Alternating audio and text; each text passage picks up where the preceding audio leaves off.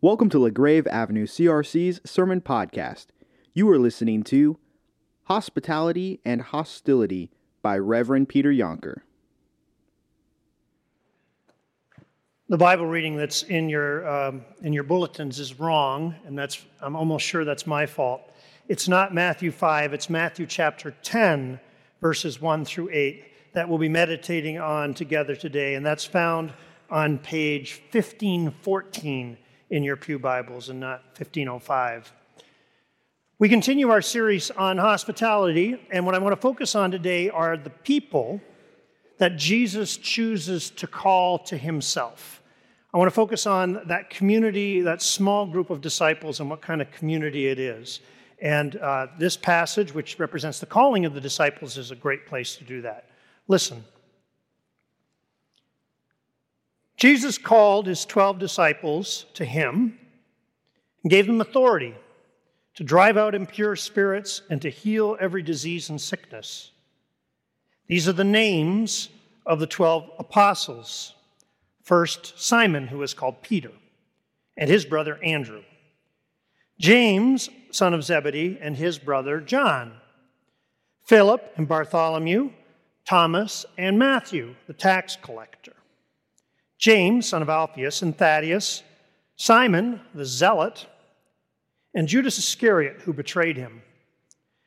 These twelve Jesus sent out with the following instructions do not go among the Gentiles or any other town of the Samaritans. Go rather to the lost sheep of Israel. And as you go, proclaim this message The kingdom of heaven has come near. Heal the sick, raise the dead, cleanse those who have leprosy, drive out demons. Freely you have received, freely give. This is the word of the Lord. So uh, today I want to look at that list of names. Really, the, the main topic of my sermon, the main focus of my sermon, my text, is just the names and the kind of people that Jesus chooses to call to himself when he calls his 12. And you've heard sermons on this before, and usually when ministers preach on the 12, the thing that they like to, to focus on is uh, how unremarkable they are. Uh, not since the, uh, the 2019 Detroit Tigers has there been such an unremarkable lineup.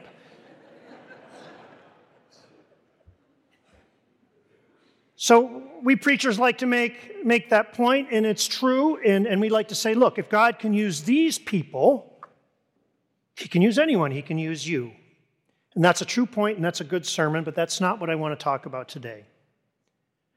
Today, I want to look at a different feature of that list. What I want you to notice is that as, as, as those names are listed by Matthew under the inspiration of the Holy Spirit, most of the names listed are just simply the names or maybe the family connections of the 12 apostles. But then there are three names that get a little extra biographical detail. That little bit of extra biographical detail is interesting and it's significant. It has a message. One of the three who gets a little extra biographical detail is Judas, of course. He's the one who betrays Jesus.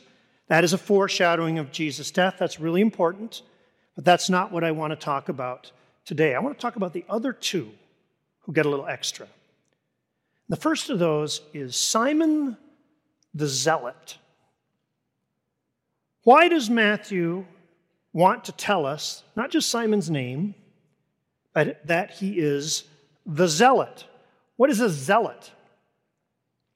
Well, depending upon your political perspective, depending on where you stand, a zealot uh, is a terrorist. There were all kinds of political persuasions in Jesus' time. Well, there's a wide spectrum of political beliefs, just as there are today. And most of those political beliefs um, sort of fan themselves out over your opinion about the Romans who were occupying at the time. So some people, say on this side of the political spectrum, tolerated the Romans, worked with the Romans, had contracts with the Romans, made money with the Romans. Sadducees were sort of over on this side of the spectrum. On the other side of the spectrum were those who absolutely hated the Romans, detested the Romans, fought the Romans, sometimes with violence. The zealots were the people over here the ones who fought the Romans with everything they had. The Zealots took their name from the story of Phineas. That's a story, that biblical story, not well known, biblical story you can find in Numbers 25. And in that story, Phineas is repeatedly called someone who was full of the zeal of the Lord.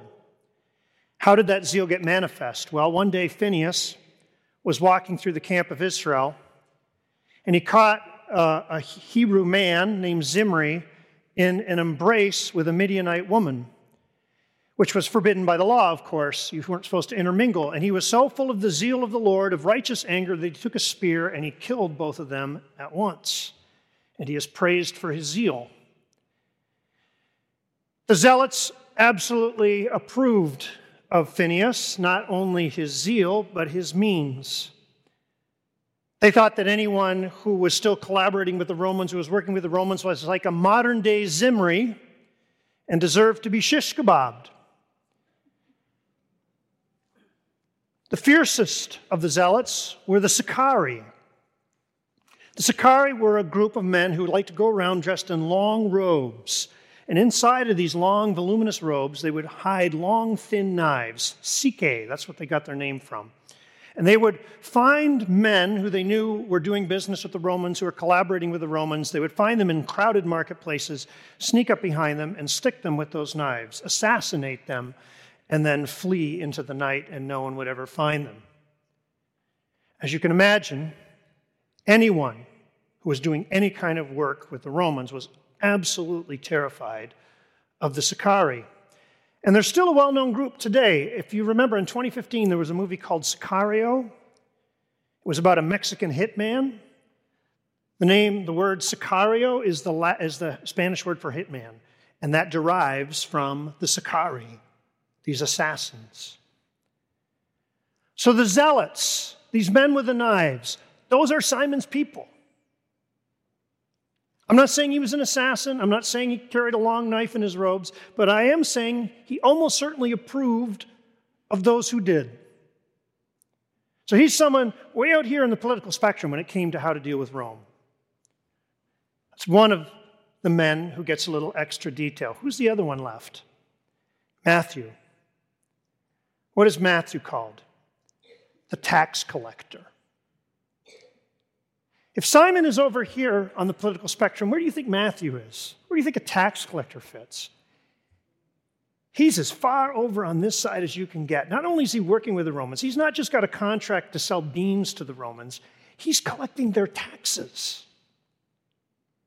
He's going to the Jewish people and taking their money on behalf of an occupying army, and he's skimming off the top. Tax collectors were absolutely detested, especially by the Zealots. A tax collector would have been one of the prime targets for the Sicarii and their long knives. Okay? So, into Jesus' 12, into his small group, Simon and Matthew. Do you think that was a mistake? Do you think if someone had come up to Jesus and said, You know, Jesus, you, you got to understand, these two guys, they, are not going to fit in the same small group. You're not going to have good group cohesion with those two. You think if someone had come up to Jesus and said that to him, he would have chosen different people? I don't think so. I think Jesus knew absolutely what he was doing when he chose the terrorist and the tax collector. Jesus chose the terrorist and the tax collector on purpose.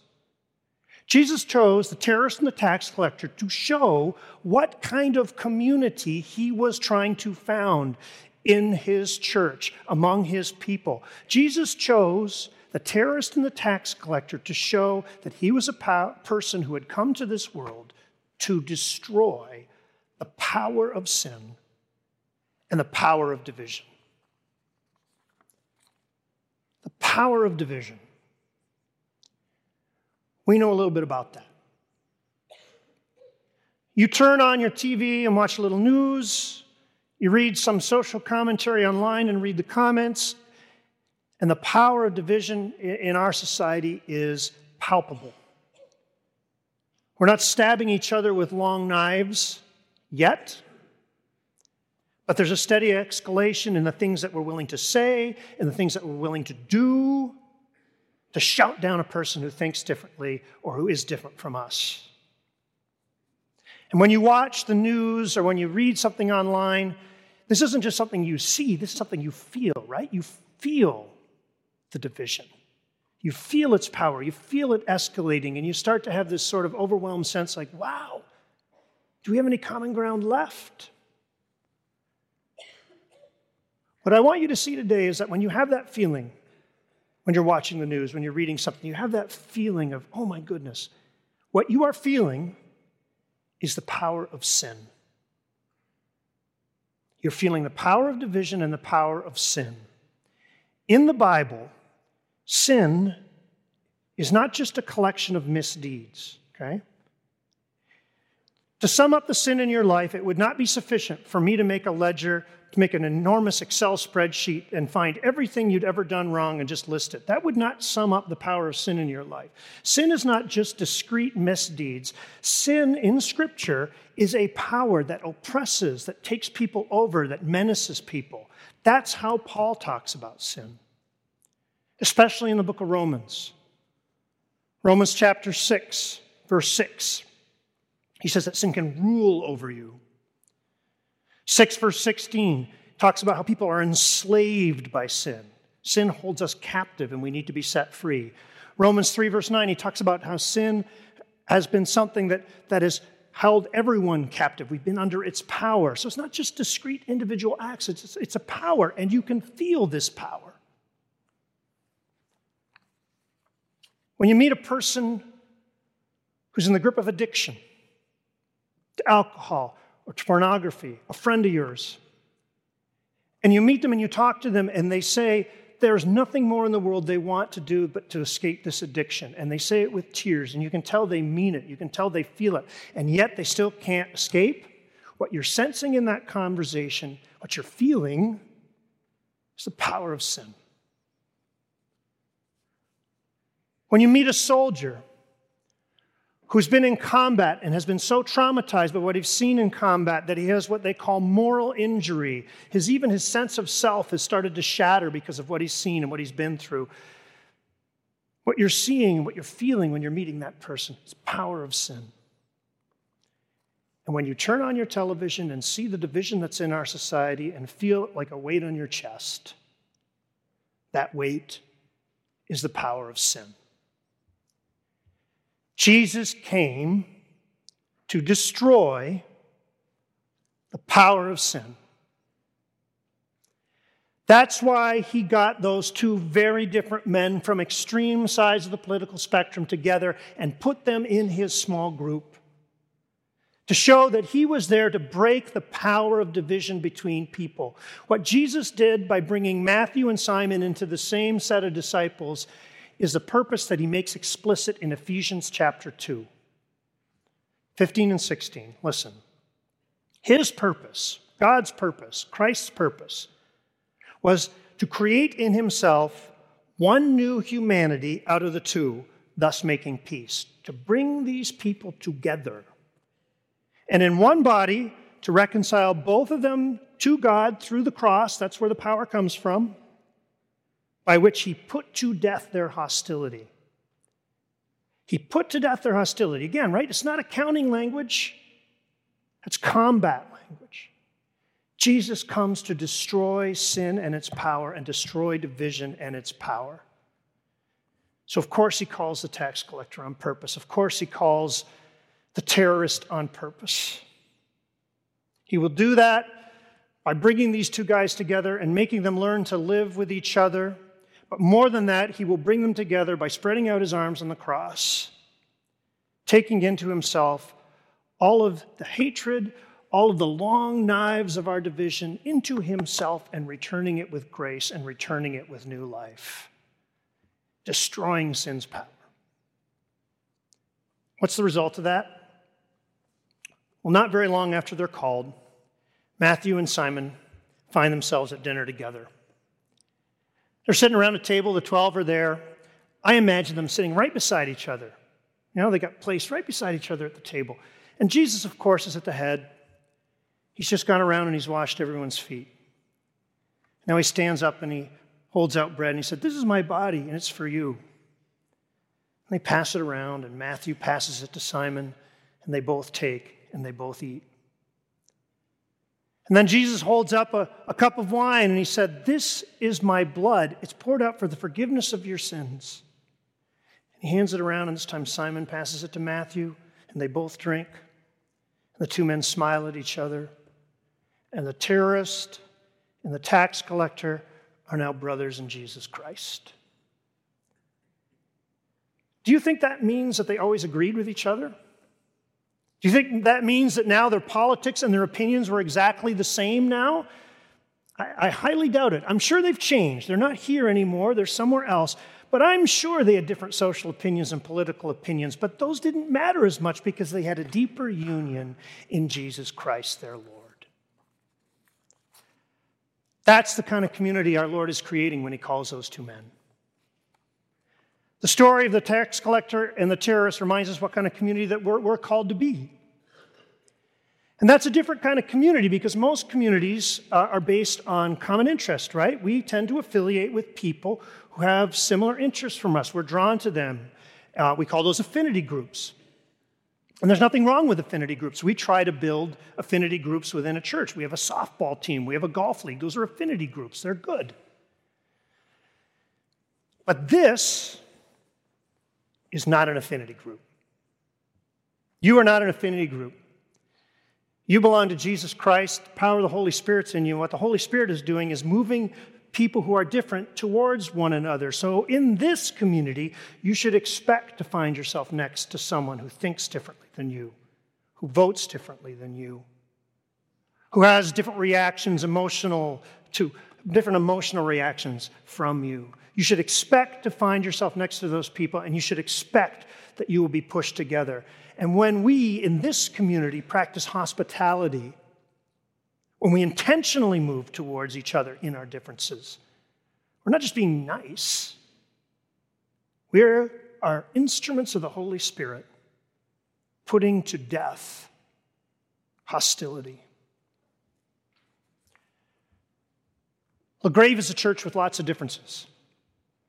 Not many uh, racial differences, unfortunately, I think. That's simply true.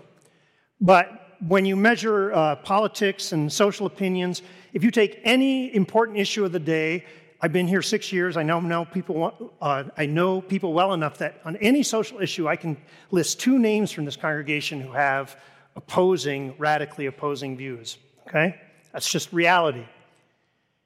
And sometimes when I consider all that, I think, oh no, how, how are we going to do, how are we going to hold this together? How can we all be one in Christ? This is never going to work. Those are human thoughts, and those are bad days for me. But when I picture Matthew and Simon sitting together at that table,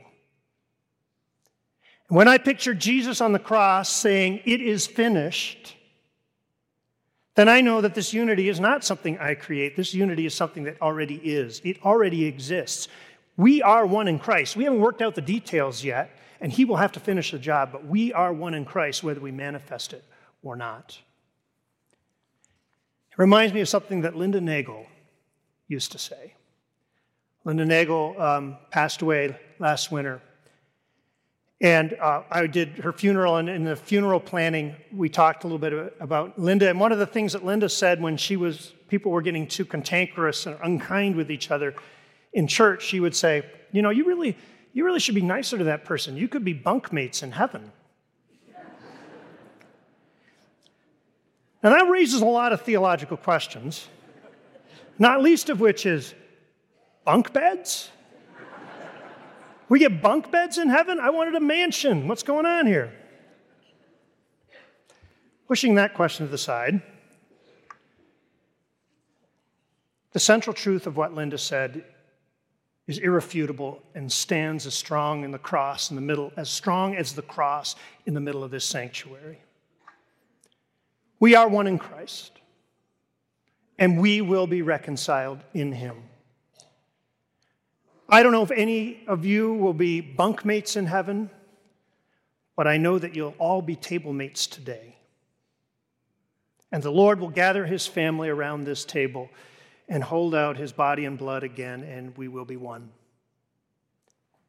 So come to this table. Taste the unity that you have in Jesus Christ your Lord. Amen. Thank you, Lord, for this testimony of unity and your power over our division that is so much stronger and bigger than what we can muster ourselves. Father, when we're on our own resources and we think of the divisions, we go limp. But when we see you and your Son, we find the strength to hope again. Lord, send us out into this world as hopeful people and help us to find a few people out there who are different than us and help us to break down a few walls. In Christ's name, amen.